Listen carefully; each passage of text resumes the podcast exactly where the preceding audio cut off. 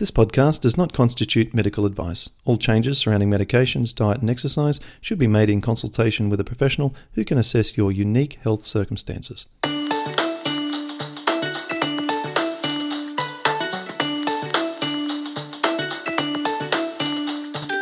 Welcome to the Paddison Program, where you'll learn how to improve your health from the inside out. And now, your host, Clint Paddison.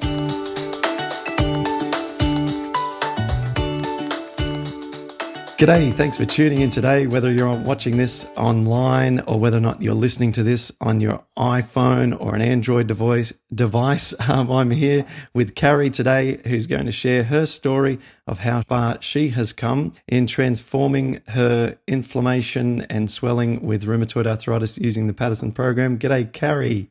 Hi, Clint. Nice. Thank you so much for having me. Oh, it's always a pleasure. This, this is the funnest, most enjoyable part of my job, speaking to and meeting in person lovely people like yourself to hear how far you've come. Now, you were part of our support group for some time and you've done mm-hmm. uh, really well, but uh, uh, I want you just to give us a snapshot, first of all, before we dig into the details of uh, what was your sort of, what's your before and after?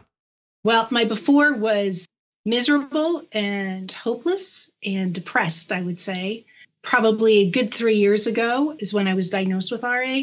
And how far I've come from since that time is amazing. I mean, I have increased energy levels. My inflammation is greatly reduced. I have gone from being on um, meloxicam and um, methotrexate and Enbrel and Plaquenil um, down to just Plaquenil in that amount of time. And that's all due to changes in diet.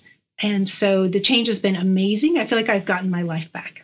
Awesome. I mean, I wish every rheumatologist in the world could have just heard that first 60 seconds of our recording here because to say that diet doesn't matter is just like saying that the earth is flat. I mean, that's the kind of mentality that exists right now in the modern day is thinking that diet doesn't play an impact or a significant impact with these inflammatory arthritic conditions. So thank you for that. Now let's dig a little deeper. We want to explore your story and we'll go into that in, in some detail. And then for the back half of the conversation, we will extract from you as many tips and ideas and I guess, um, massaged versions of our program that you put in place to help listeners so that they can say, okay, well, that might be something that I can tweak or work on a little more.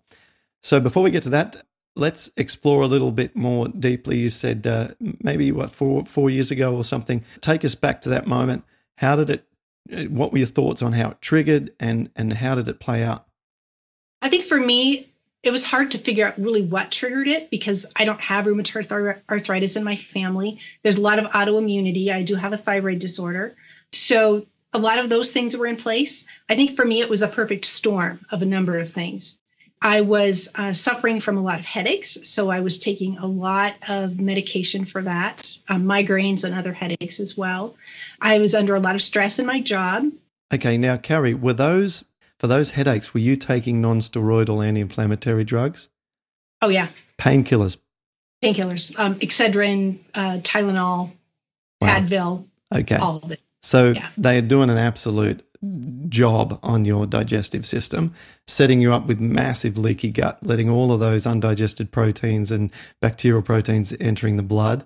Okay. Mm-hmm. And then add to that mm-hmm. a lot of stress. Okay. Thanks. A lot, of, a lot of stress mm-hmm. in my mm-hmm. job. Um, and I was going through menopause at the same time. So I'm not convinced that hormones didn't come into play there a little bit. Yep. I think it probably sure. was a factor. Mm-hmm. So before everything started kind of showing that sent me to thinking it was RA, I was having a lot of headaches. I was also experiencing that my feet were burning, which was just the strangest thing. It would happen at night and they would just feel like they were on fire. So I'd have to get up, you know, and walk on the tile bathroom or put them in cold water or something just to kind of get that to calm down. Mm. And nobody could figure out why. I had no idea kind of what was triggering that. I had no idea. And then my joints started to hurt kind of in the summer of 2014. My hands started to be achy. Um, nodules were forming on the joints of my fingers on both hands. And I was sharing this with a friend of mine who happens to have rheumatoid arthritis. And she said, Carrie, you need to go see somebody. She said, I'm, I'm afraid this is probably what's happening to you. Mm. So this was like really early on. Things were just kind of starting to happen. And of course, like in many states, there aren't very many rheumatologists in Montana, and there are even fewer good ones. So it took me a long time to get in to see a rheumatologist. And in the meantime, I spent a lot of time on the internet reading things that were mostly not helpful and mostly really frightening. Mm-hmm. You know, mm-hmm. pictures of people with rheumatoid arthritis and what the prognosis okay. is and all the medications. And it was scary. You're just like, oh yeah, my, is this totally what my life scary. is going to be? It's awful. Yeah. And so I get in to see the rheumatologist, and um, he did blood work. And of course, the only thing that it flagged for me was a CCP antibody, and that was a very weak positive. I was, you know, I have nothing else flagged. So I was probably in the very early stages of it, but he wasn't completely convinced that that was what was going on, even though the symptoms at that point were much more. My knees hurt, you know, both hands, the joints in both hands hurt. I was convinced that's what it was. It just took a little longer to convince him that that's what it was. Mm. So he put me on Plaquenil and meloxicam. Actually, put me on Aleve first. I was taking four Aleve a day along with the Plaquenil. And right. then my stomach just said, enough, that's it. Wow. So I went back in, we got rid of that, took meloxicam instead, ended up on the methotrexate not long after that um, because the the symptoms just kept getting worse and worse and worse. And mm-hmm. I had terrible fatigue, um, no energy. Um, but also, then once I started taking the methotrexate, pretty much one day a week, I felt like I had the flu. Um, I was nauseous. I had a terrible headache. I had body aches. So I pretty much lost one day a week every week. And for me, that I did it on Sunday so I could still manage my full time job. So I was losing that time with my family and my husband doing things that that we did too. So it, it impacted our family in many, many ways. And my children are grown um, out of the house, so that was helpful. I didn't have young children that I was dealing with at the time. But it impacted our whole family. And I looked at what my life was turning into, thinking, you know, I'm 50 years old, and this is this is what I have to look forward to for the rest of my life. It was frightening and it was depressing. And I felt like the doctor wasn't necessarily hearing what I was saying when I kept thinking, what's causing this? Why do I have this? And really, what I was getting from him was, well, we're going to give you this and this to take care of these symptoms, but it wasn't necessarily going to fix the root of the problem. That he couldn't explain why I had that. Um, then, kind of in in that mix, um, I started having these electrical shock sensations. And at night, they would wake me up out of a dead sleep um, three or four times a night. And it felt kind of like you know, if you're having your heart resuscitated and somebody was going to hit you with those paddles. And he couldn't understand why I had that. He sent me to a neurologist and I had, you know, full workup, which was a nightmare. Those um, nerve conduction studies are not very much fun. And if I had known any secrets, I would have given them all up. I would be a terrible person that you would want to torture because I would tell them anything they wanted to know. But what the, the neurologist said is he felt that the, the neuropathy, which is what he diagnosed me with, was small fiber neuropathy, was associated with rheumatoid arthritis. And he said, once you get that the arthritis under control, then the neuropathy will calm down. Wow. Back to mm-hmm. the rheumatologist, and he's like, no, they're, they're not linked. That one doesn't have anything to do with the other. Mm. so it took me a while, but I found a different rheumatologist. I have an internist on board also who's kind of helping me navigate some of these things. And she referred me to a different rheumatologist and she was amazing. She was more open to other ideas as far as, you know, what can cause rheumatoid arthritis and was helpful in navigating some of those waters. She, after a while, I went back to her and I stopped eating gluten just like for a month before an appointment, just to kind of see if it made a difference. I'd read some people did well. Mm. And so then she suggested that I try the whole 30. And I don't know if you've ever heard of the whole 30. I've heard um, of it, but I couldn't tell you the specifics it's very it's pretty paleocentric but it's also clean eating so it's no dairy no gluten no sugar get rid of the additives and the preservatives and you're eating lots of fruits and vegetables and meat mainly mm-hmm. well that's a, that wasn't too far off of what i was doing anyway so i've got nothing to lose and if this can help at all then i'm going for it so about two weeks into that i started to notice that it, that i was feeling better mm-hmm. i had a little bit more energy and i felt a little bit better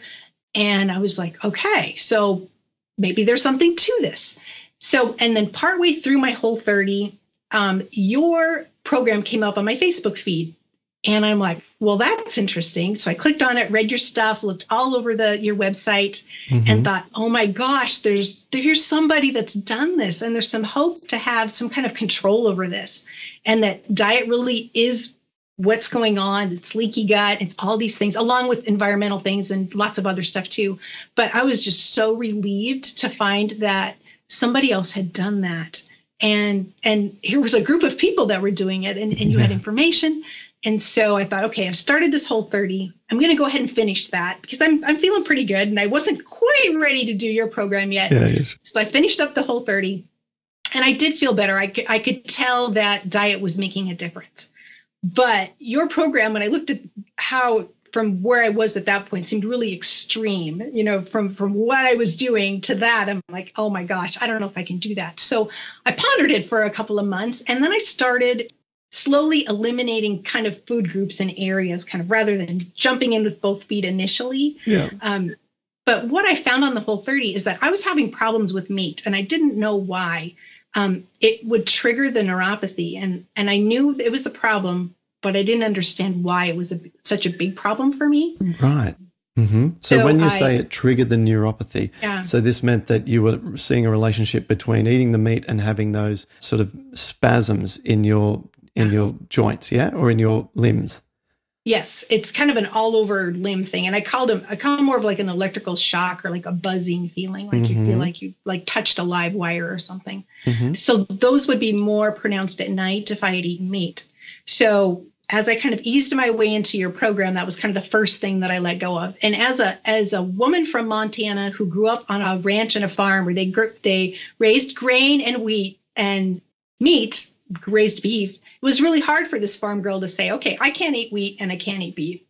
Um, I don't know, quite know what about the beef thing yet, but I can't do it. So then, as I progressed into your program, I kind of jumped in. I didn't do the cleanse because my weight had kind of gone into this free for all. And I was really afraid that if I did that, I was going to lose a lot more weight than I had. And so I, I did, I started your program and started seeing tremendous relief from the inflammation. Um, the neuropathy started to kind of calm down a little bit. It was still there, but it was much fewer, fewer episodes, and they weren't as strong. So that was all hugely a positive. So in that next year, so I, I started that last October. So there's been a year that I've kind of been doing that. So in that year's time, I've gotten off of the methotrexate completely. I've stopped taking Enbrel as well. But each time I have kind of backed off on one of those medications, a lot of the food issues would come back to the top because they're masking symptoms and they're masking all these things going on. And so then I would feel like I would take, you know, one step forward, two steps back. And I would have to kind of go back to the beginning and take foods off and try to figure out what, what the cause was. And I had a really difficult time with the reintroduction piece of this whole thing it's been really hard for me to tell what is causing the problem when there's so much going on and there's so many different foods that you're trying to eat because you're trying to get you know a variety of eat the rainbow you know a variety of fruits and vegetables and and good things to eat that it's hard to know what exactly is causing the problems. So I've, I've struggled with that. I'm still struggling with that. But I, like I said, I've gotten off those medications, which is huge. I mean, my energy is returned, the reduction in inflammation. I mean, I was having also a lot of um, compressed nerve issues. I had a really painful pinched nerve in my elbow. I've had plantar fasciitis. I had sciatica, and those things would flare and and that pain from that was often worse than the pain from the rheumatoid arthritis. So getting those things to calm down was really a goal for me. Then uh, this summer, I was just listening to a podcast because I listened to all kinds of things in case I might hear something that might work for me. And I heard someone talk about lectins, and I'd never heard of a lectin. I had no idea what a lectin was. But as I learned a little bit more about it, I thought maybe this is something that will help me. Maybe this is part of what my problem is with all these food sensitivities. So I looked into it more and found out that, you know, lectins are proteins, it's just like gluten is a protein, but it's found in, you know, wheat and corn and soy, and but also in a lot of the things that I was eating on the Paddison program, quinoa and brown rice and legumes and lentils and things like cucumbers and the melons, those are all pretty high in lectins too. So as I looked at that, I had to kind of shift some things around a little bit and you can you can change the lectin load of things also by cooking them. Yes. So if you pressure cook your your black beans and your lentils and your quinoa, it lo- it reduces the lectins so that you can eat it and it's not doesn't cause as much inflammation. So when I changed some of the items and then I changed the way I cooked them, I saw a pretty significant decrease in the inflammation as well. It's like it took it down another notch.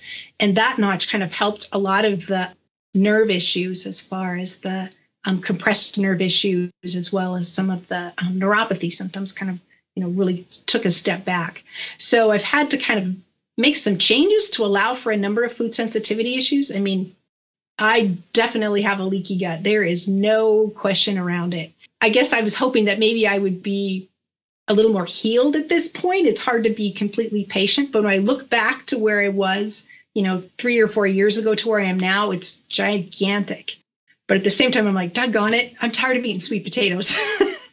awesome. Wonderful uh, account of, of how far you've come in that period of time. Like if a drug could have provided you with the kind of improvements that you've experienced by doing these things naturally, that drug would be the rheumatoid arthritis drug of choice and there would be no other. And so that's why, you know, I put a lot of work and time and energy and effort into trying to spread this kind of these kind of stories like yourself mm-hmm. and everything else that I do to try and put forward the case that hey, this should be the default position for anyone with rheumatoid arthritis or inflammatory autoimmune condition.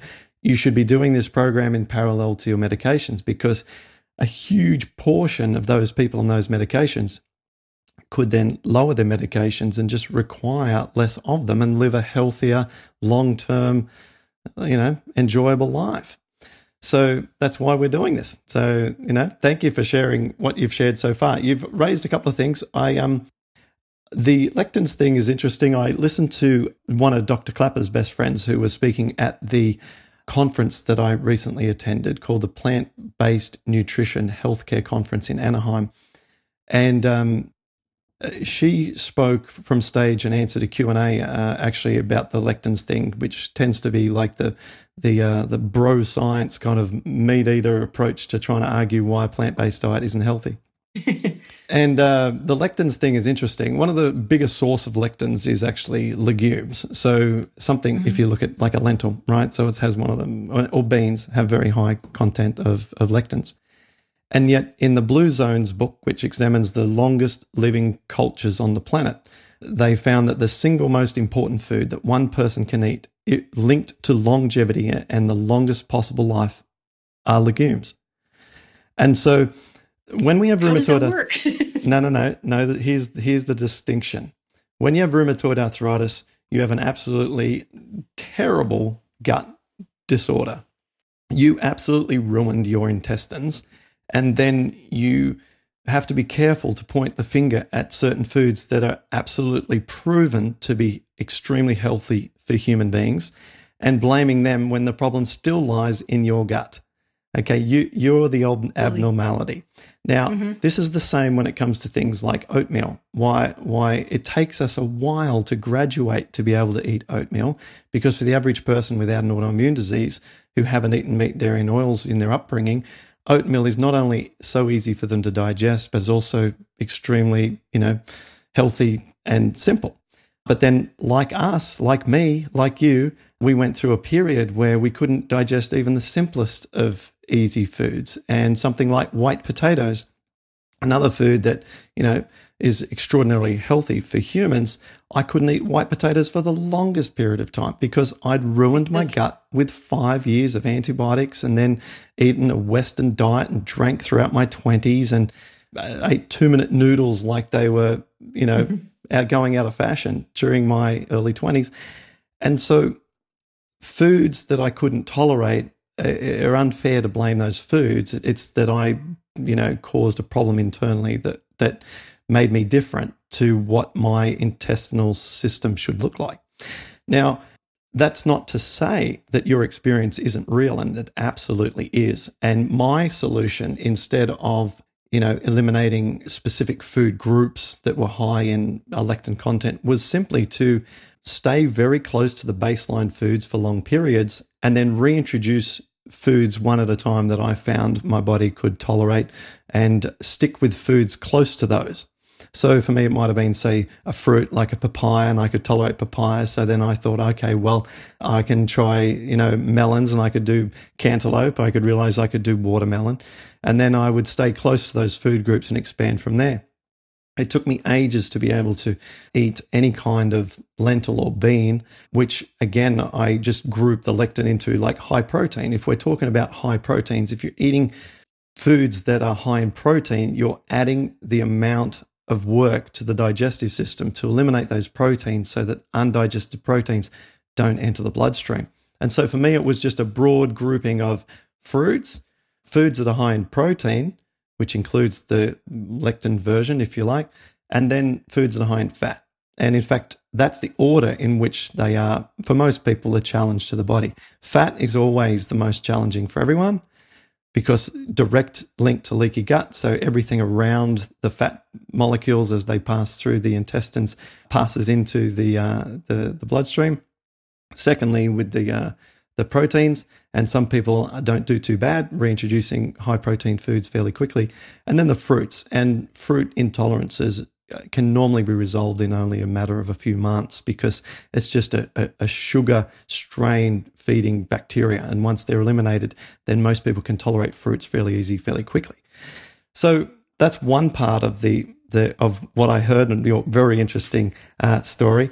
The other part that I, I want to comment on is, um, you know, if you're frustrated after getting off methotrexate and Enbrel, obviously we're all type A personalities when we get this disease. And it's such a type A attitude to say, look, I'm off two of the biggest possible drugs you could take with this condition in 18 months or whatever you've done.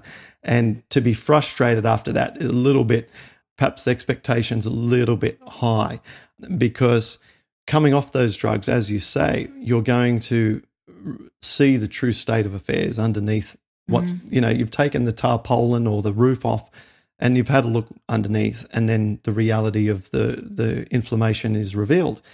And so I even uh, advise this through, I was just working on this the other day, the way in which to taper off drugs.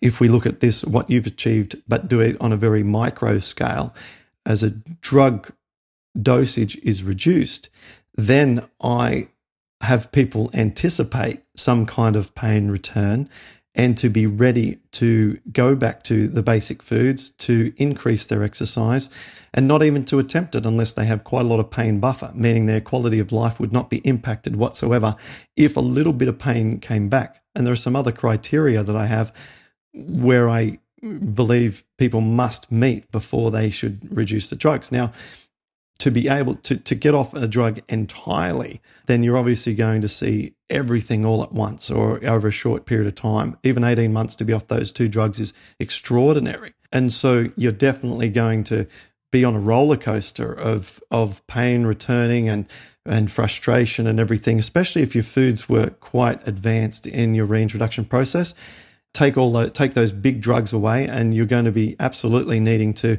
get back to some of the more healing foods and and stay there for a long period of time. You know, I was on that baseline meal for months upon months and going to Bikram yoga every single day and maximum dose of methotrexate just so that I wouldn't worsen. So my situation was was was certainly uh, a delicate one and an extreme one, and um, I could not have you know had more of the advanced foods in my diet for you know a good year and a half into when I actually felt like I was on the the right path, and that's after doing eight months of raw food prior to the beginning portion of the Paddison program. So I just want to reassure you that you've achieved unbelievable results and not to feel disappointed, but just to look back at what you have achieved and uh, it is absolutely extraordinary, as great a progress as anyone that we've had on the show. So, you um, continuing on the path that you're on, um, you know, should be able to um, continue to uh, to lower medications and and heal. I would caution you to get too not too caught up in this whole lectin thing, but to use the category, the grouping that I mentioned before, and I think that'll serve you tremendously. So, um, Awesome. Now, um, what did I draw here? I drew a little uh, slippery slope for myself. I just drew a little symbol. Oh, that's why I drew that. okay. I drew that to say, to just to re-emphasize as well how well you've done because the average outcome with someone with rheumatoid arthritis is to worsen it's to go down the slippery slope mm-hmm. you know the whole mm-hmm. gravity is pulling you down all the time the disease designed to break down your joints and to constantly worsen your quality of life. So to to stay the same on the same drug and to not worsen year upon year upon year makes rheumatologists think they've achieved a miraculous result. They feel amazing if they just got you on a ton of drugs and you don't experience side effects that make you want to make you want to give up on life and you don't worsen. They think that's amazing.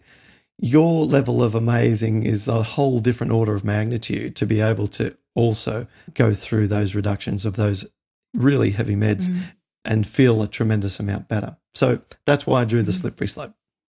I think too, just to touch back on the lectin thing too, I think as much as anything, it helped me understand why I couldn't eat meat because the animals were eating the corn and the soy and the wheat that were, you know, GMO and sprayed with um, you know roundup and all those things. And so that stuff was then also then traveling into me. And i think that's what what i probably was reacting to as much as the proteins. It was all the stuff that those animals had eaten as well. Absolutely. Um, yeah. yeah. So i think for me it, it helped explain things as much as anything. Yeah. And and i don't eat beans and lentils. I mean you know i I'm not eating those at all at this point. But I think it was helpful to know that there were ways around some of those things that by cooking you know different things that it did help a little bit. I still have problems with even with quinoa.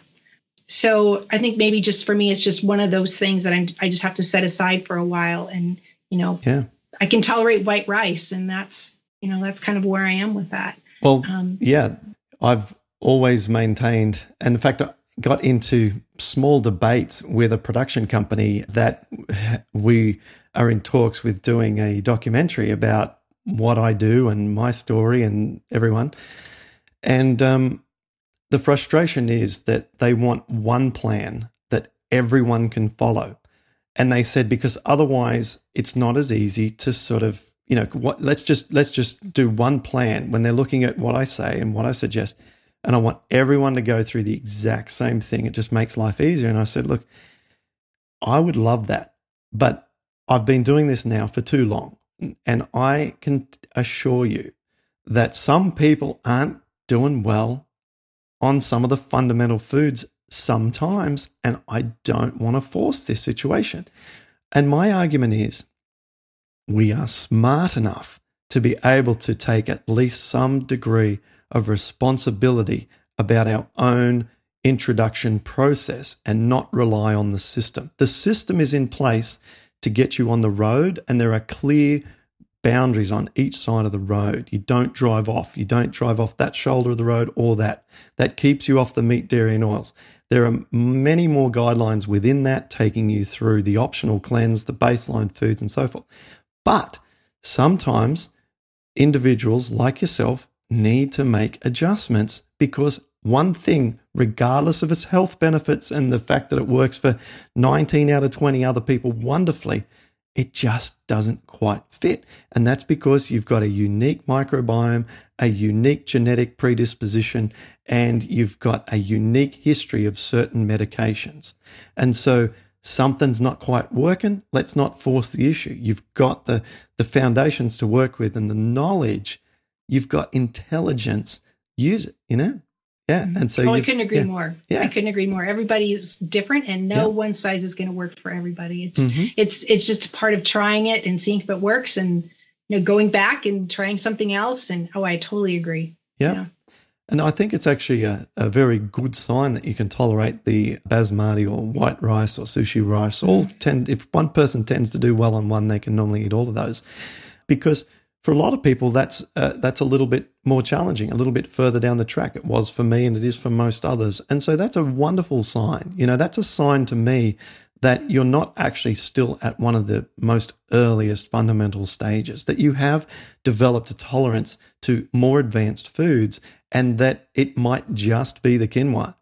And mm-hmm. with the quinoa, as I sort of didn't specify clearly, but it's about one in 20, or maybe even one less than that, who I see have a problem with that.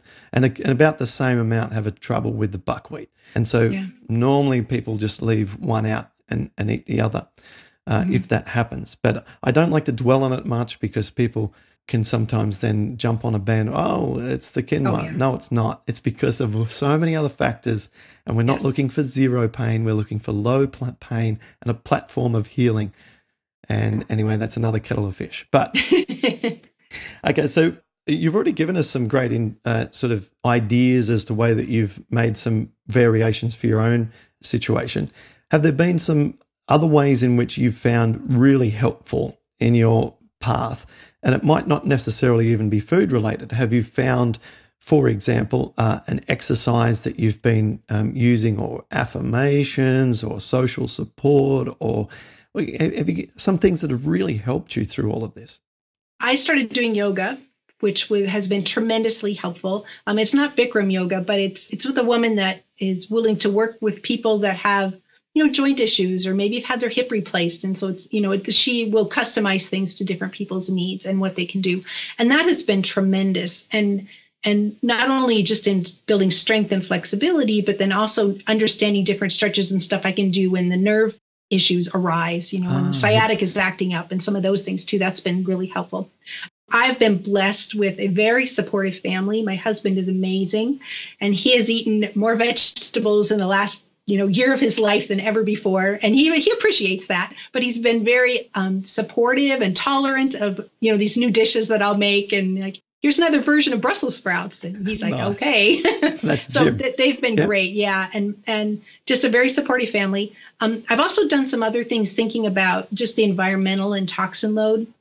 So switched all of my food storage containers to glass, you know, ditched the plastic. I don't drink out of plastic water bottles. Mm-hmm. We have a water filter on our home tap. Oh, just just being more active, I think, because when you're in so much pain, it's it's you you don't want to move, let alone you know be active and move. We um, bought a camper, so we're out doing a little bit more of that type of thing. You know, awesome. getting out more, doing that kind of stuff. I buy organic as as much as I can. Also changed um, my skincare and body care, you know, to more natural products. I'm mm-hmm. trying to get some of the the known you know problem things out of there. Thinking you know if I've kind of been this perfect storm of different things, it's hard to know you know what caused it or what's contributing to it, what's contributing to the ongoing neuropathy. Mm-hmm. Um, so just kind of trying to take apart my environment a little bit and and take away any of those things that could be adding to it. Um, also trying to meditate. I'm not very good at that. I need to keep working at it. Um, my mind just keeps going and I have a hard time kind of shutting things down. But um, working toward that, you know, yeah, so there's a little bit more relaxation in that. Um, and just being more mindful and I think looking for um, the positive things and being grateful for the blessings that we have and doing more when I do have the energy allows me to kind of step out and do more for other people and, and do more in the community, which is which is a blessing as well. Because mm. I wasn't sure I was going to be able to get back to that. Yes. And how do you, one thing I noticed is you know, when I look at people who are in pain or suffering or just in have health conditions, it's a completely different view that I have on the world before I got sick. I used to be quite harsh, I want to say, because I'd never experienced any kind of uh, serious health condition prior to suddenly getting rheumatoid arthritis. And so for me, you know, I guess I had a, a very narrow view on the world, and I used to look at people and think, oh, that, that that would never happen to me or not even a lot of compassion for those situations. I'm not mm-hmm. talking about people who had like in wheelchairs and who had physical disabilities. I mean people who might have just been, you know, not in a physical state that I would have thought would be ideal. Mm-hmm. And now when I see people I think, "Oh gosh, I I wish I could help that person in that way and why can't they oh, don't eat that." And like I just find a real I I'm reaching out emotionally and mentally when I'm looking at them, wishing I could help them.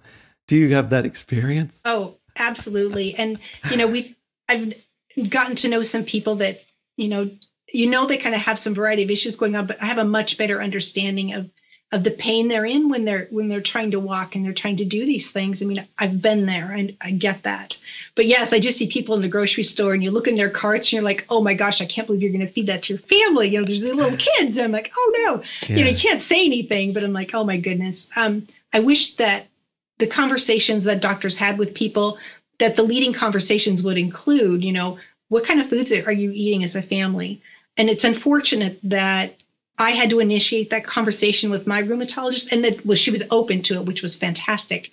But I feel like that should be some of the first things that get discussed, you know, along with where where what joints hurt today, you know, what have you eaten in the last 24 hours? But yes. you know, I, I don't. I'm hoping that we'll get there. You see a little bit more. I think you know, slowly things are coming along, but you just look at all these children and all these people that are that are eating this way and you know that where they're going to be probably in 10 years from now some sort of an autoimmune disorder is going to pop up for them. And it could be prevented by you know eating whole organic healthy foods now. So true you know. Mm-hmm. boy absolutely. Um, we're watching a few of our friends um, who are in the entertainment business going through you know what's really popular at the moment is this ketosis process and everyone's mm-hmm. into drinking these ketones and it's a disaster. And like i i can just play this forward for for the future for some of these individuals and uh you know it's it's just statistically not going to look great Mm-hmm. And you just, you know, you shake your head just as we both are now. What, you know, mm-hmm. it's delicate, mm-hmm. isn't it? Because, yeah. you know, people are passionate about what they eat just as they are about their spiritual beliefs. And to tread on those as a friend, it risks a friendship and stuff. And you mm-hmm. think, well, is it worth it when it's only a statistical increase? It's not a guarantee. You know, there's always a story of someone who's smoked their whole life and eat bacon and eggs for breakfast who lives to 100, 100 right? And so there's always the exception that people want to say, hey, that person did fine, and so your theory doesn't work. It's just a mm-hmm. statistical increase of likelihood, okay? And so you think, oh boy, you know, do I want to put my friendship at risk or do I want to just let's hope that the statistics fall the right way for my friend? Mm-hmm. And you know, I guess on a case by case basis, we we play that sort of we play that game in our lives when we when we have some knowledge and we know we've implemented it and it's and it's true for us, and the science shows it's true for human beings as a race. Yeah, it's an mm-hmm. interesting one, isn't it? Mm-hmm. Mm-hmm. All right, Carrie. Well, have you got any final tips you might share for, for listeners or, or people who are watching this? Any last parting thoughts of maybe encouragement or or something that you are saying that you keep close to your heart or any final like farewell thoughts for, for folks? Well, I have a little embroidered stitching thing in my in my bedroom. It belonged to my grandmother. It hung over her bed for years. So there's this quote I loved that my grandmother loved too, and it's really helped me. And it's God grant me the serenity to accept the things that I cannot change, the courage to change the things that I can, and the wisdom to know the difference. I have come across that once or twice before. Yeah. It, I, I know the sentiment. Yes, it's yeah. a, yes, it's a nice yes. sentiment to not dwell on the things we can't change, Yes. But to work on those that we can, sort of sentiment. Yeah. And I, I appreciate everything that you've done to provide us with some hope and some encouragement. And the little video snippets that you send out have been hugely helpful. And even the little ones, you know, about I think one of them that really helped me was like not stretching your hands every single morning when you get up, trying to see how stiff they are. I was doing that, and I'm like, oh, well, geez, I had no idea. Um, and then you sent one not too long ago about you know just being happy. And I think that those are really they're they're messages of hope and hopefulness that we need during times of you know feeling like you know we're in this and it can often be isolating and and discouraging when, as you're going through it. And i think that any of those those kinds of uplifting messages can be really helpful to kind of get us through the day. And then just taking it one day at a time and and hoping each day will be better than the one that you just left. Mm-hmm. Yeah and uh, there's a very good chance of that if we apply tremendous discipline.